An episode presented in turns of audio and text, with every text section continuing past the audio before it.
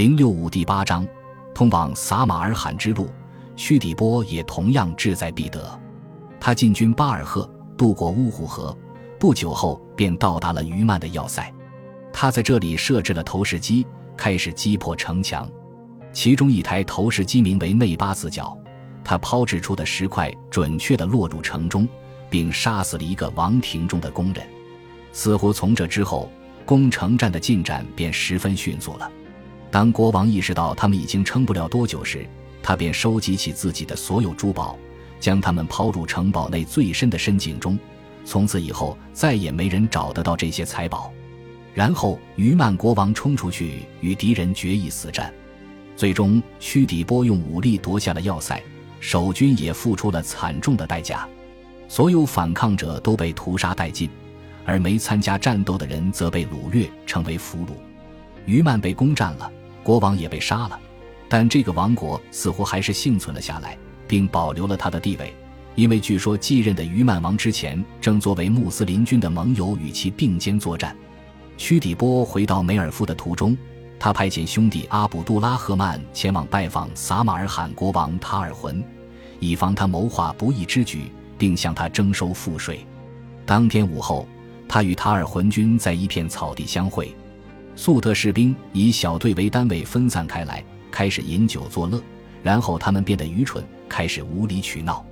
阿拉伯史书作者轻蔑地写道：“阿卜杜拉赫曼则采取了果断措施，以防穆斯林效仿他们的坏榜样。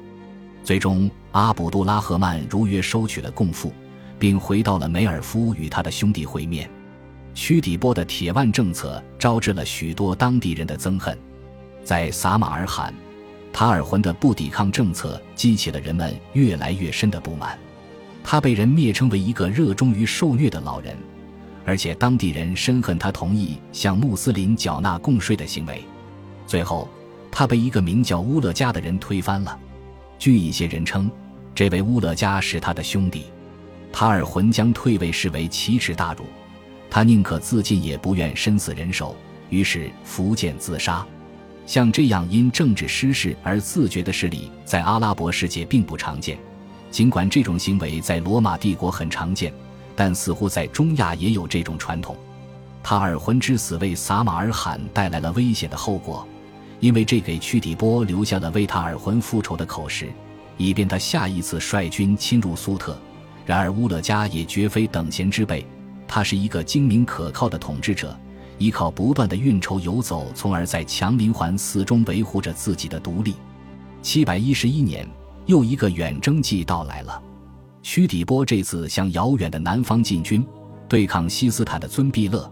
可能他是穆斯林军所遭遇的所有敌对王宫中最难以对付的一个。但这一次却并没有爆发激烈的战斗，尊毕勒很快便乖乖议和了。假如此时屈底波得知同一年内。距此地六千公里以西的地方，有一位名叫塔里格本齐亚德的阿拉伯将领正横渡直布罗陀海峡，开始对西班牙发起征服。不知他会作何感想？这真是件趣事。次年，即七百一十二年，征服开始之前，有人警告屈底波称，他手下有许多士兵在从西斯坦长途跋涉归来后已经疲惫不堪，希望能够准许他们休整一年而不去打仗。然而，意想不到的事件发生了，迫使他们不得不继续发起征服。此时，花剌子模国王向屈底波求助，以对抗他强大的兄弟胡拉扎兹。胡拉扎兹惯于将自己看上的奴隶、坐骑以及财物据为己有，有时甚至连臣属的女儿和姐妹都不放过。国王表面上声称自己无力反对自己的兄弟，但暗中遣使向屈底波求助。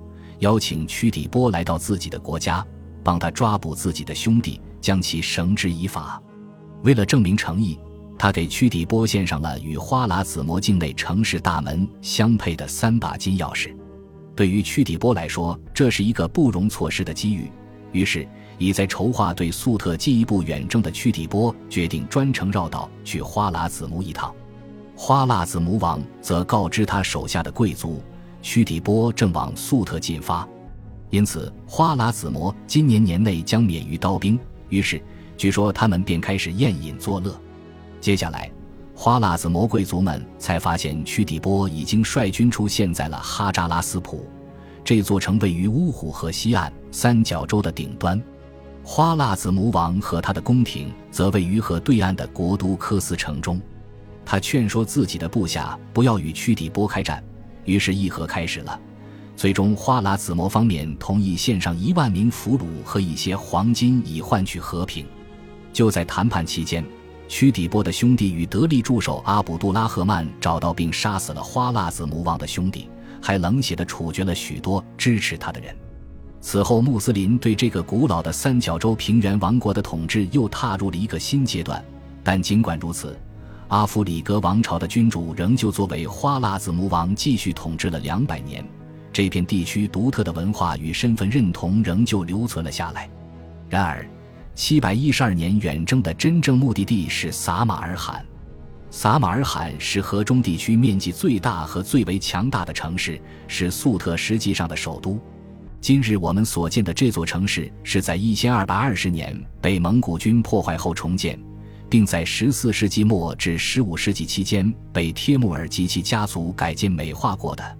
他们建造的蓝色贴砖穹顶和林立的宣礼塔，使得这座城市举世闻名。后来的乌兹别克统治者又增建了多座伊斯兰教神学院，并建成了雷吉斯坦广场。再后来，在1880年俄罗斯帝国征服该城后，沙皇时代的俄罗斯人在这座城镇中兴建了美观大方的林荫街道，而中世纪早期的旧城则位于高大的泥砖城墙后面，贴木的城区和乌虎河之间。这座孤零零的遗址早已被人废弃了。人们很容易能够分辨出古时城墙的轮廓，以及卧在深深的护城壕后俯瞰乌虎河的要塞废墟。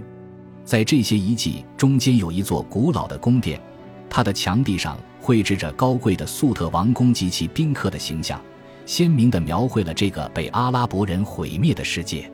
撒马尔罕此时处于新王乌勒加的统治之下，他决心顽强抵抗阿拉伯人的入侵。屈底波所率军队据说兵力多达两万人，这是有史以来穆斯林在河中部署兵力最多的部队之一。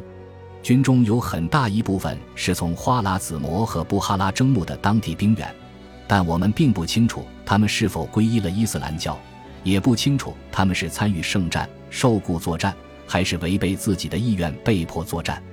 刚开始，屈底波似乎试图趁其不备突袭守军。他将自己的兄弟遣回梅尔夫，以造成这一年内的征服已经结束的假象，但守军并未上当。与此同时，撒马尔罕人向十国国王和费尔干纳王求援，说服他们前来协助作战。他们还警告说，如果阿拉伯人征服了撒马尔罕，那么他们的末日也不远了。于是，河中的所有贵族组织起了一支骑兵部队。启程前去对阿拉伯军营地发起一场夜袭，但不幸的是，屈底波事先得知了他们的计划。他的情报能力似乎总是十分强大。他派遣他的兄弟萨里赫率一小支部队伏击敌军。当夜的战斗十分惨烈，尽管和中贵族个个英勇善战，但他们最终还是被击败了。许多士兵都战死了，被俘的只是少数。在这一战中，许多显赫的贵族家庭失去了儿子和马匹，而穆斯林军则缴获了精良的装备和卓越的坐骑。屈底波特别允许了这支突击队可以自行保留这次夜袭所获得的战利品，而无需像往常那样上交全军进行分配。这支援军的战败看来使守军士气大降。之后，屈底波围困该城长达一月。他在城墙外设立起了攻城器械，在城墙上打出了一个缺口，被守军用粮食袋草草堵了起来。穆斯林军从城墙的缺口冲进城中，手举盾牌遮住面部，以阻挡粟特士兵倾泻的箭雨。他们刚刚在城墙上站稳脚跟，乌勒加便遣使前来议和了。屈底波同意了他的条件。合约规定，撒马尔罕人每年向阿拉伯人支付大量贡税，并献上一大批优质奴隶，其中不得包括老人或小男孩。屈底波统治撒马尔罕时，显然下了大力整顿当地的宗教信仰。他力排众议，建成了一座设有讲经台的清真寺，并下令拆毁了古老的火庙和其中的偶像。撒马尔罕所有的神像都被剥去了金银和丝绸饰物，堆积如山。屈底波下令全部烧毁。乌勒加和他手下的士兵力劝他不要这么做，警告说谁摧毁这些神像，谁就会遭到报应。但屈底波却毫不畏惧，他亲自点燃了火焰。阿拉伯人从余烬里收集了大量神像的金银指甲，借此大赚了一笔。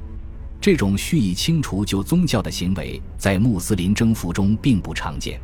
屈底波总是声称自己所领导的征服是一场圣战。但他也很少造成过如此大的破坏，可能他之所以这样做，也是因为他想要借此举一劳永逸地彻底镇压粟特人的反抗。从他将旧宗教的象征物付之一炬的那一刻起，他的胜利变成了有目共睹的事实。感谢您的收听，喜欢别忘了订阅加关注，主页有更多精彩内容。